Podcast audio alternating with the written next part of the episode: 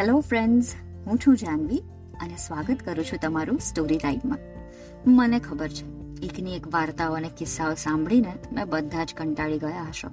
તો ચલો, કરાવું તમને નવી નવી વાર્તાઓ અને નવા નવા કિસ્સાઓની સફર. જઈએ સ્ટોરી રાઈડ ઉપર. તો મિત્રો, આજે હું તમને એક મસ્ત મજાની વાર્તા કહેવાની છું. અને આપણી વાર્તાનું નામ છે, સિંહને ઉઠાડ્યો.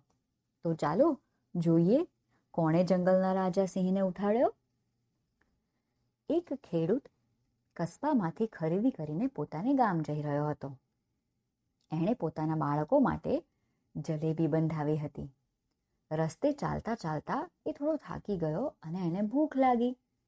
એટલે એને ઓલી લીધેલી જલેબી યાદ આવી.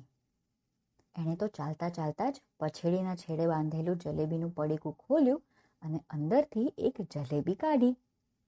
પણ તેની સાથે બીજી જલેબી ચોંટી રહેલી. તે નીચે ધૂળમાં પડી ગઈ અને એનો અફસોસ કરતો કરતો એ આગળ ચાલવા માંડ્યો. હવે ત્યાં ઝાડ પર બેઠેલી એક સમડીએ પેલી જલેબી જોઈ. અળસિયું સમજીને એણે ઝપટ મારી જલેબીને ચાંચમાં પકડી અને ઉડવા માંડી અને બાજુના જંગલમાં ઘૂસી ગઈ.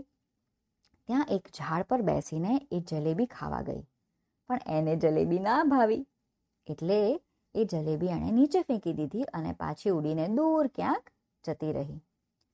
હવે બે ત્રણ માખીઓ એ જલેબી પર બેઠી અને તેનો મીઠો રસ ખાવા લાગી. ત્યાં જ એક સિંહ આવ્યો અને એ જલેબીના ટુકડા પર જ લાંબો થઈને બેસી ગયો. જલેબીના ટુકડા એના શરીર નીચે દબાઈ ગયા. માખીઓએ સિંહને કહ્યું, મહારાજ આપના શરીર નીચે અમારો ખોરાક દબાઈ ગયો છે. જરા ઉઠો ને. શું? તમારે ખાતર હું ઉઠું? જા જા હવે. બીજું કંઈ ખાઈ લો. મહારાજ, એ અમારું ભાવતું ભોજન છે. માંડ માંડ આ જંગલમાં મળ્યું છે. અમને ખાવા દો ને. માખીઓએ તો સિંહને વિનંતી કરી. અરે બે ટકાની માખીઓ? શું કચકચ કરો છો? ઘડીક જંપવાઈ દેતી નથી. ભાગો અહીંથી. નહીં તો તમારા બાર વગાડી દઈશ. સિંહ તો ગુસ્સે થઈ ગયો અને માખીઓને ઉડાડી મૂકી પણ માખી જેનું નામ. તેઓને થયું, આ સિંહ એના મનમાં સમજે છે શું? અભિમાન તો રાજા રાવણનોય નથી રહ્યું.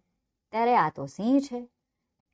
એને બતાવી આપવું જોઈએ કે તું માને છે એવા તુચ્છ અમે નથી. ભલે અમારું શરીર નાનું રહ્યું. અને માખીઓ તો સિંહના નાક ઉપર, મોં ઉપર જઈને બેઠી. એક માખી સિંહના કાનમાં ગણગણવા લાગી. સિંહ માથું હલાવી હલાવીને કંટાળ્યો. પછી નાક ઘસવા લાગ્યો. કાન ઘસવા લાગ્યો. મોં ઉઘાડ બંધ કરવા લાગ્યો. પણ માખી ધીરજથી લાગી જ રહી.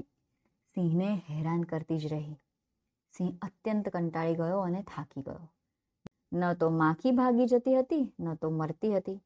એણે માખીઓને કહ્યું, ભાઈ સાહેબ બહુ થયું. લો, હું હાર્યો અને ઉઠ્યો. ખાઓ તમારા બત્રીસ પકવાન. કહીને સિંહ ઊભો થયો અને એ જગ્યા છોડીને ચાલતો થયો. માખીઓ તો આનંદથી નાચી ઉઠી અને ફરી જલેબી ખાવા મંડી પડી.